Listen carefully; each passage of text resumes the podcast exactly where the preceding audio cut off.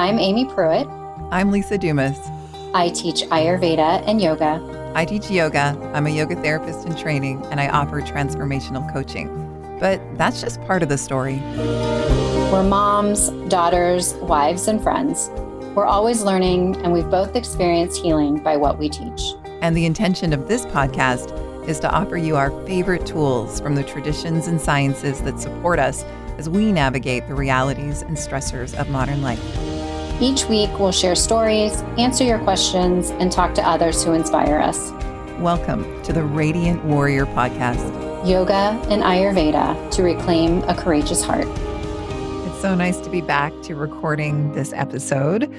The Radiant Warrior podcast has been off for almost a month, and we'll get into why in just a moment. But there's something a little bit different happening this week, in that we'll all be missing my partner, Amy Pruitt. About an hour before we were set to start recording, she let me know that something had come up with her family, and her energy and time were needed there. And the two of us didn't have another time that worked to record together before our episode was set to be posted. So for today, we decided that instead of postponing for another week, we wanted to keep our word. We had put it out there that it was coming back on June 14th. We wanted to keep that word and have me just record it this week. And that's really the beauty of a partnership. When something comes up for one, another can step in. So I'll miss her today. I'll miss having a conversation with her, but I look forward to having a conversation with you the big reason that we have stepped away from the podcast for a few weeks is because of the fullness of our lives lately. And it was very interesting that both Amy and I were busy creating long thought about dreams. For Amy, that has been finally opening up her own yoga space in Columbus, Ohio. And I know that that is going so well. It's called Radiant Yoga and Wellness. And I'm so looking forward to going and seeing the space for myself and teaching in the space in September. And I know that she's busy teaching and busy with everything that goes into taking over a business. But I know that it's very rewarding, even though her already busy life has become busier. So we'll hear more about that from Amy next week. And for me, the dream that came to fruition was being able to take a group, a yoga retreat to Europe and to France, in fact, about an hour and a half away from Bordeaux in the south of France. And I did that for a week and then took the opportunity to finally go traveling through France and Italy. Travel has been also a dream that I've held close to my heart for many years. And if you've been a listener of this podcast, you know that the disordered anxiety and a lot of the irrational fears that guided my life for so long kept me from traveling, especially being in an airplane. For a long time, I would only go places where I could drive to. And now that that fear is in the past for me, thankfully, I have a longing to see the world and have new experiences. So I definitely bit off a lot when it came to this trip because since we were there, we wanted to see as much as possible. So I'm going to share a little bit about that with you. And then Amy and I had planned to share what we've learned from making a couple of dreams come true. This is part of the human experience. We have goals and we have passions, and we take steps to make them happen. And sometimes successfully, and sometimes not so much. But the point is that we're always learning. The point is that it is about the journey, it's not about the destination. And we did come to some common learnings about the anatomy of making a dream come true. So I'm going to share that with you in this episode as well. But first, some travel stories. It was in mid May that my mom and my dad and I traveled to Bordeaux together first because my mom and my dad, when I organized this retreat, they immediately said, Well, we're going. Now, my mom has had a yoga practice in her life. In fact, she was the one who took me to my first class when I was in my early 20s. And it didn't stick for me for a couple of reasons. One, I didn't think it was enough of a workout. And I was in the time of my life when moving my body was simply to make my body look a certain way. And also, it made me feel emotional. I felt teary after one of the classes that I went to. And at that time in my life, I wasn't willing to feel uncomfortable emotions. My belief was, as many of ours are, that the uncomfortable emotions are the emotions that you don't want to be experiencing. And that means that something is, is very wrong, that you have to be happy all the time. So that's why I resisted yoga. But it was my mom who opened that door for me and really planted a seed. But as for my dad, this entire path that I've been on has been very foreign for him. Yoga wasn't something that he had a lot of understanding or comfort around. And sometimes when I would share stories about this journey, you know, I could tell that they seemed a little bit strange to him. And and maybe I'm I'm just projecting, but that was one of the stories that I had. But the longer that I have been committed to yoga and meditation and, and this life of mindfulness and contemplation, the more he's also seen how much this has changed me and how much more even of mind and, and calm and joyful I seem. And he makes comments about that all the time. So when he decided that they were going to be accompanying me on this retreat, he allowed me to offer him a practice.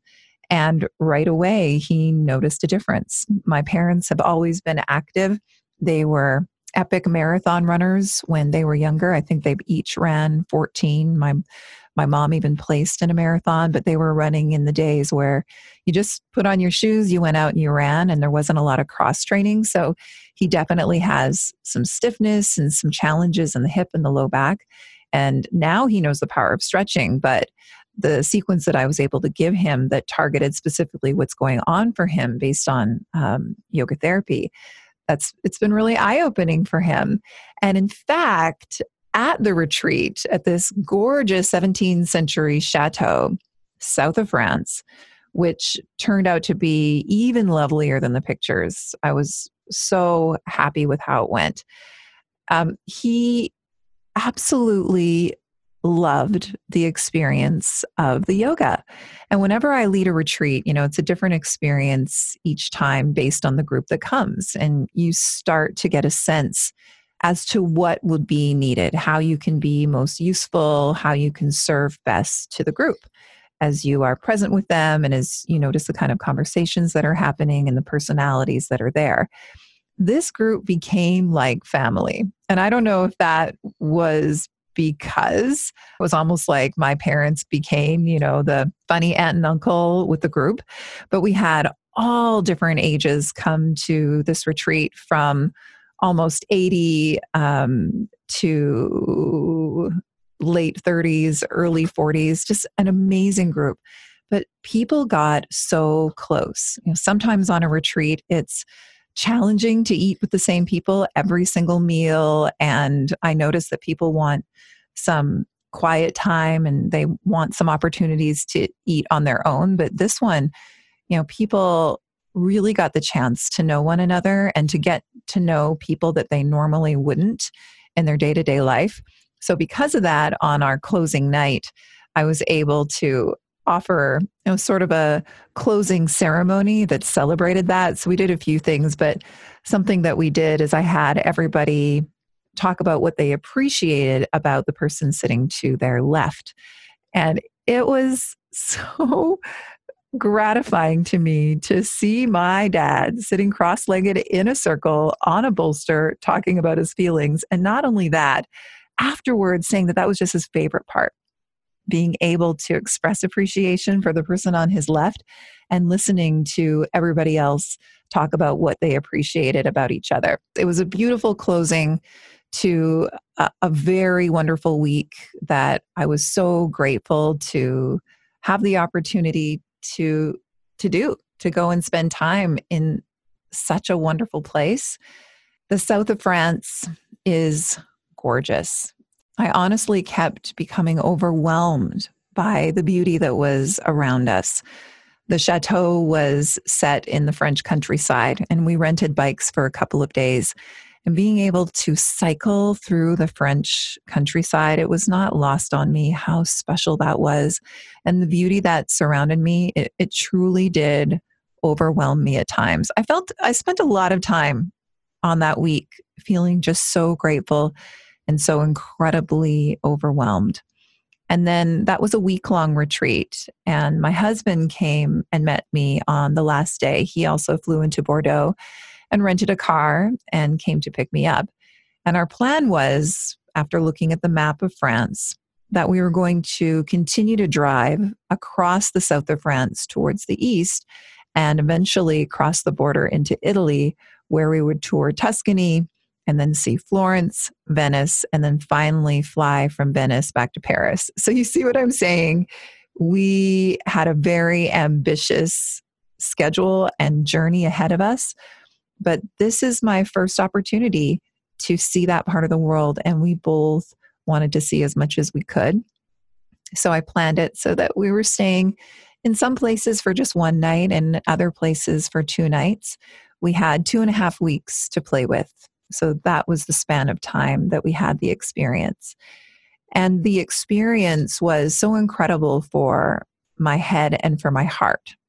Very heart expanding to see how a different culture lives life and to see something new and be present with that. Mm, travel has become so important to me because it opens me up to new perspective and it is very heart opening.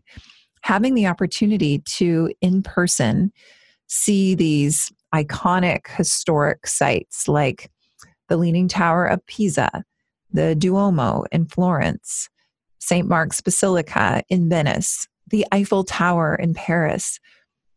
Those moments for me were incredibly heart expanding because it's overwhelming and you're also witnessing this incredible feat of human ingenuity and human creativity.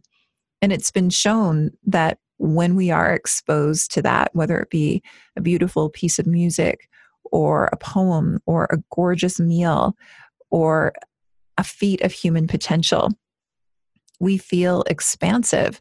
And if there was a goal of yoga or meditation, this is where we're heading to. We're heading to the core of who we are.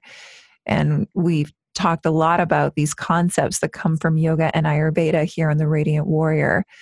And yoga and Ayurveda perceive the human body as multi layered. We have these koshas, and at the heart of the kosha, it's Anandamaya kosha, this sense of our true nature, the bliss body, the joy body, this peaceful presence within, the witness.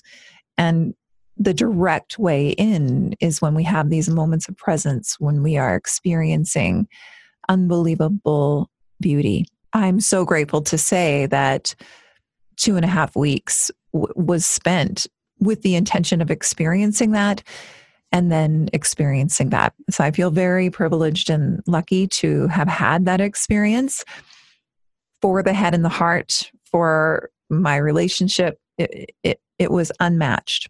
For the systems of my body, and this is where I'll also talk about the koshas and then the doshas. Ayurveda views us as containing three constitutions. We talk about this a lot Vata, Pitta, and Kapha. And the Vata dosha is something that is out of balance in most of us, just based on the lives that we lead, especially here in the West, especially in our busy culture where it's hard for us to listen to our bodies. It's hard for us to take the time to rest, to eat on schedule. You know, Vata is related to air and ether.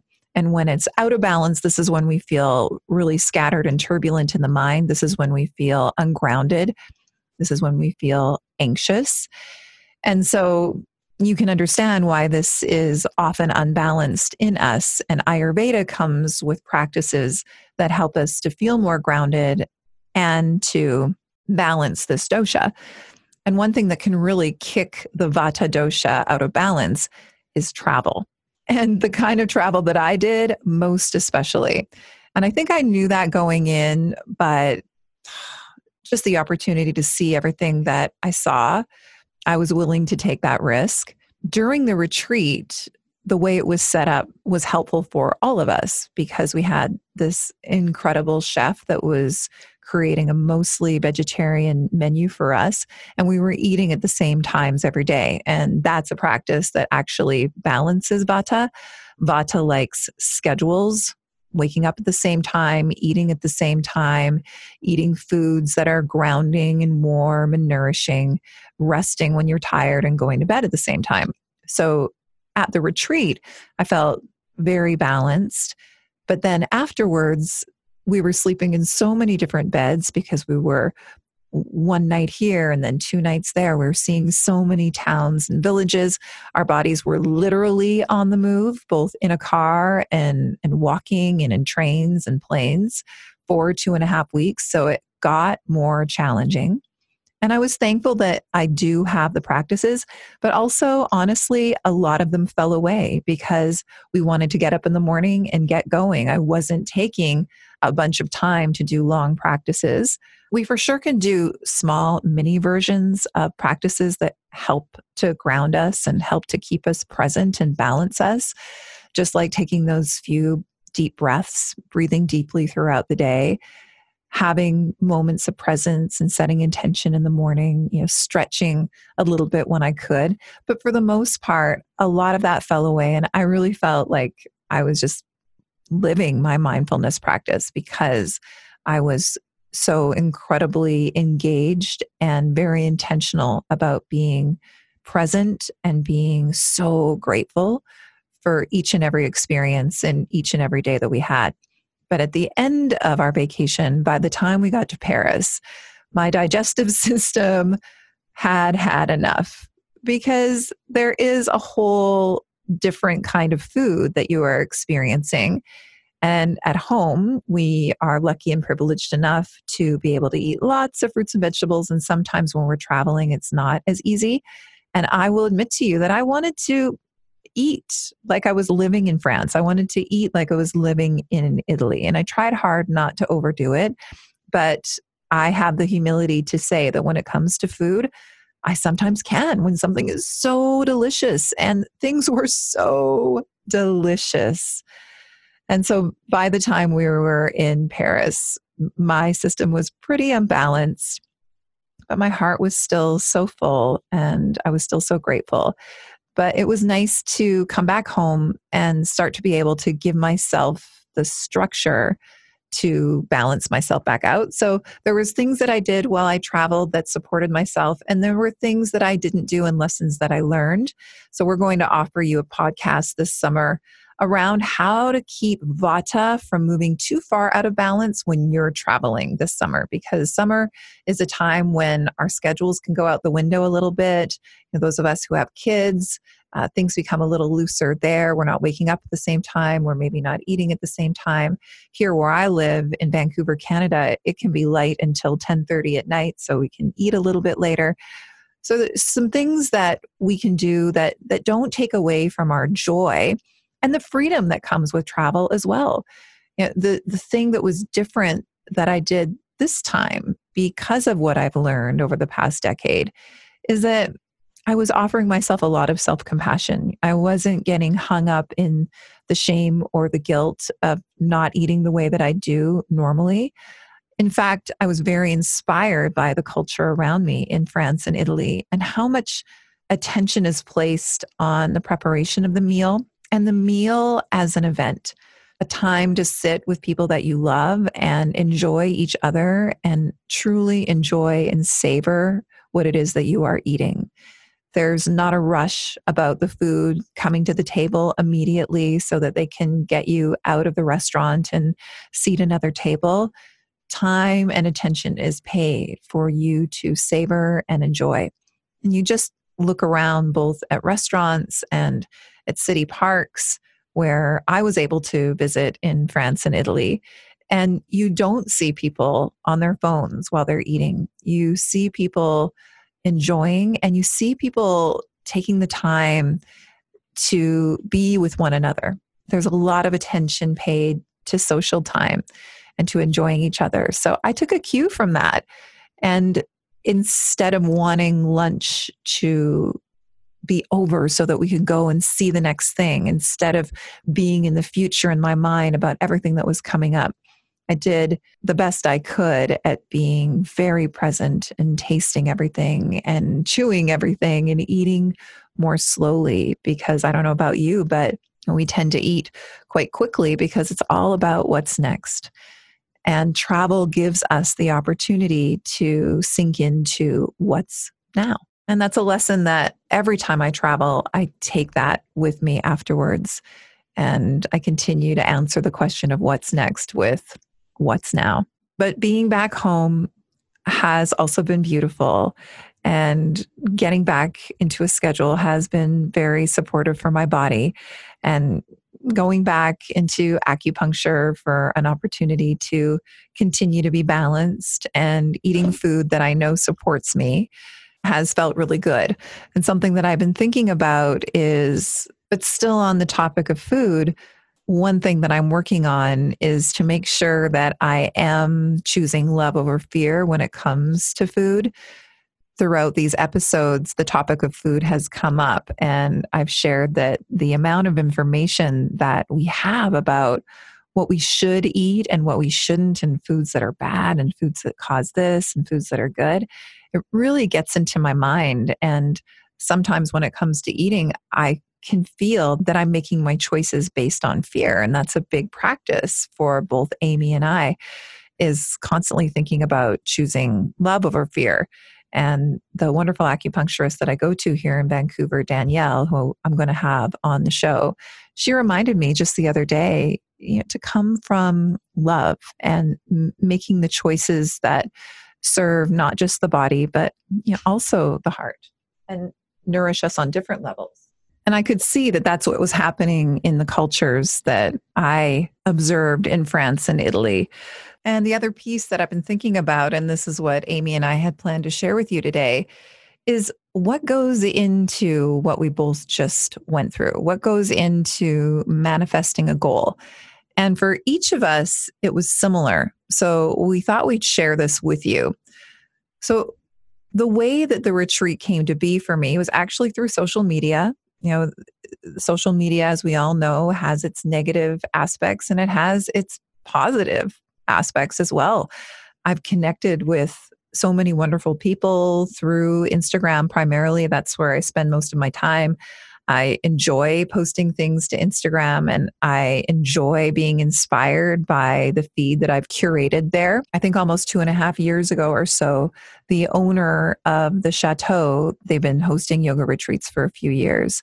She reached out to me because of that Instagram account and she was just reaching out to yoga teachers that she was resonating with. So when I got her email, the first step really is I was open to that uh, I immediately could have said, "Oh no, you know that's that just sounds like too much to bite off," because a lot goes into planning and creating a retreat, and a lot goes into creating the awareness about it, and it takes a lot of faith to know that people will come with you and and share that time with you.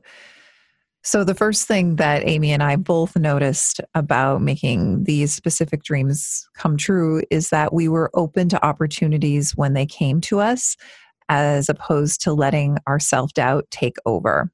What that looked like for me is that in the moment that I got the email, I allowed myself to be interested and I allowed myself to think of the possibilities. Because for those of us who have Instagram and Facebook accounts, you know, sometimes we are contacted by people and you're not immediately thinking that you might respond or there might be a connection there. And so, of course, I did my due diligence and I looked into the chateau and the other teachers that had offered there. And it was clearly the real deal and a beautiful place and a wonderful possibility. So I allowed myself to be open and then the next step is setting an intention. I knew in my heart that I would do it. I didn't think that at the time that I received the email, it was the right time. I had just recently moved back to the city I live in now. I had just recently started teaching public classes here. And so I didn't feel that there was the community in order to speak to until the students at the studios that I teach at had an opportunity to get to know me a little bit more. So I set an intention I'm going to do this. This is going to happen. I could visualize it, I could see myself doing it, but I just knew that doing it then would feel forced. And I wasn't 100% vibing to do it in that moment. However, setting an intention is step number two. And then keeping the attention flowing towards that intention rather than letting it fade away. We all experience inspirations throughout our lives. Oh, that's something that I could do, or I could write that book, or I could create that. I could, I could paint that picture. And some of these inspirations move into fruition and some of them fall away for lots of different reasons. But a big reason is that we don't believe in ourselves enough. So if there's something that you have set an intention on, remember that energy goes where attention goes. And so every now and then, make sure that you're placing a little bit of attention onto that intention, whether that be for me, doing some research now and again, looking at the website, looking at pictures, visualizing what it would be like, talking about it to different students that I thought would be interested in it, and spending time imagining what it would be like. So I was placing energy on it even before I made the final decision about when I was going to offer that retreat. Next, asking for help.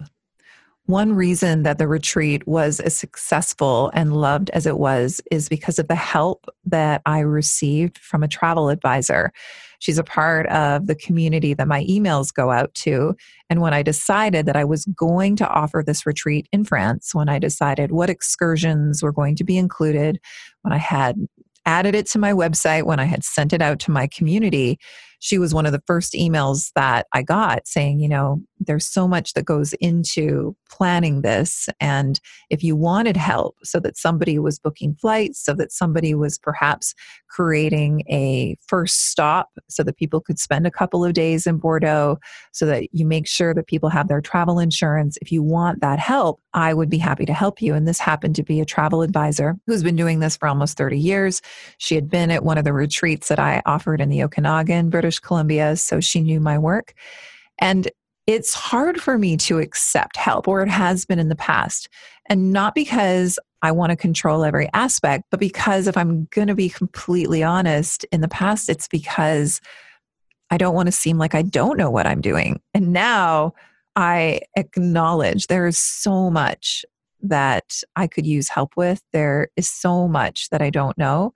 And having the partnership of Carol, was instrumental in making the retreat what it was. I'm so happy that I agreed to allow her to assist me.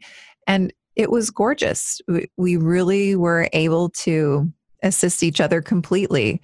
You know, the strengths that I have, she didn't, and the strengths that she has, I didn't have them. So it was a perfect balance.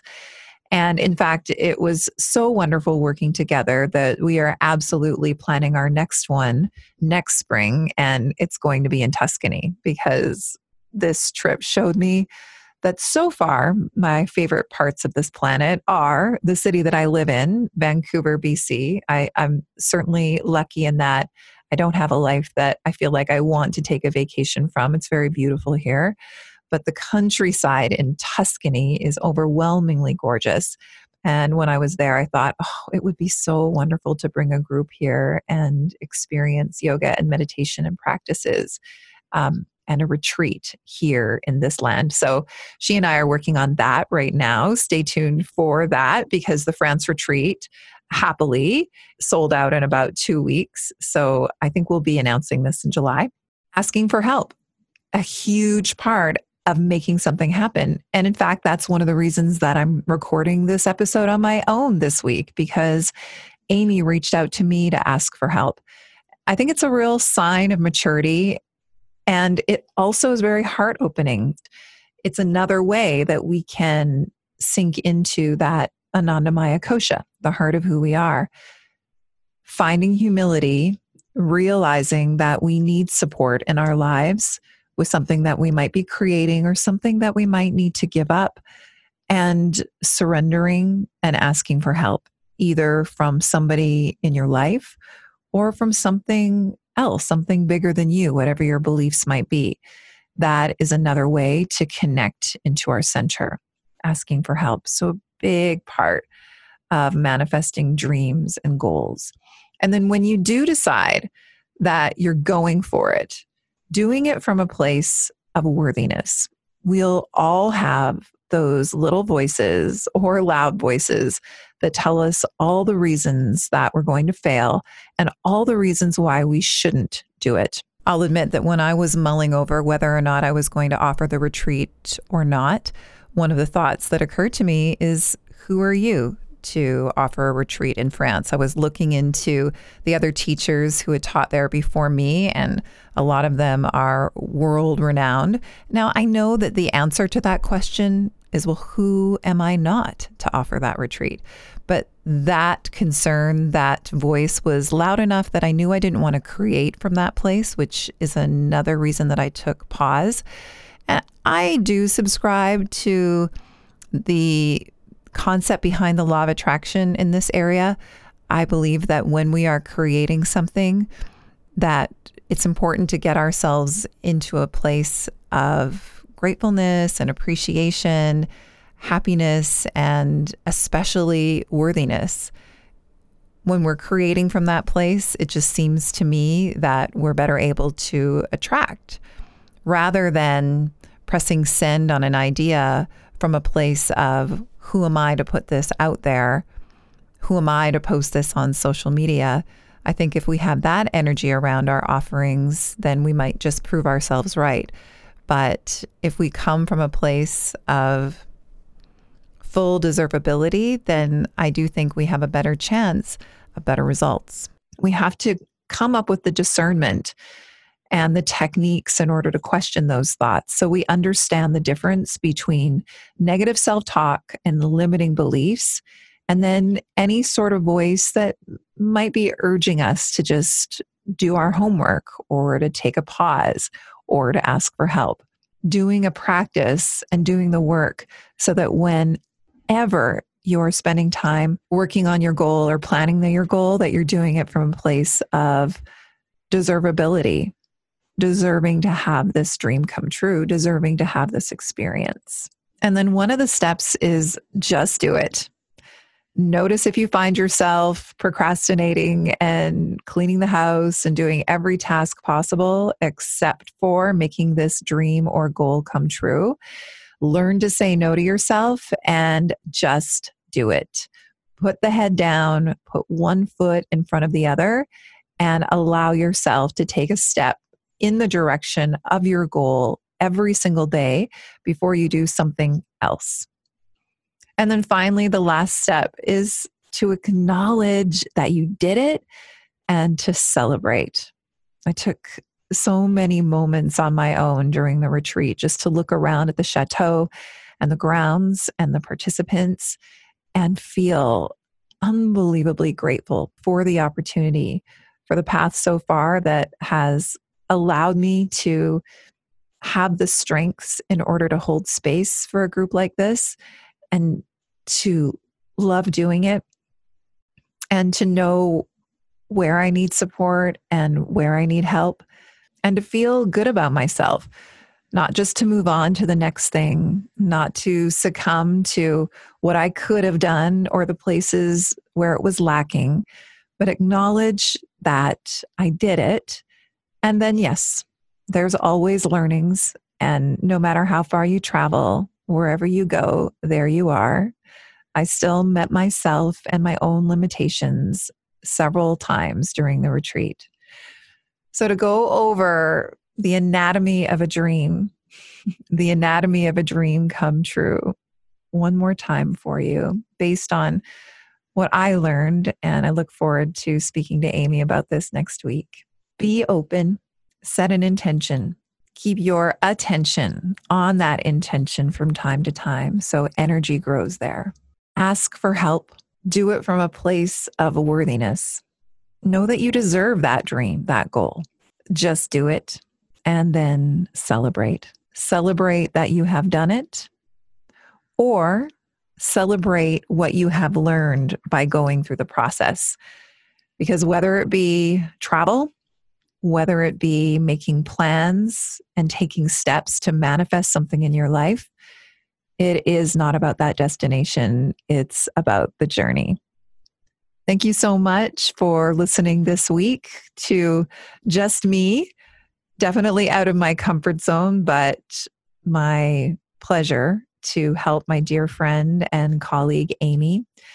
We have a lot of wonderful episodes planned for you and a lot of really exciting guests coming up in the next few months. So we hope that you'll join us. We hope that you'll share these episodes with others. We hope that you'll subscribe and rate us well and leave us a review because it all really helps in this labor of love that we are offering yoga and Ayurveda to help us reclaim our courageous hearts. So nice to share with you. See you next time. Thank you for listening to the Radiant Warrior podcast. If you found it valuable, please leave us a positive review to help others find it. And please check out the Radiant Warrior podcast on Instagram and Facebook to leave us your questions and find out where you can come and practice with us next.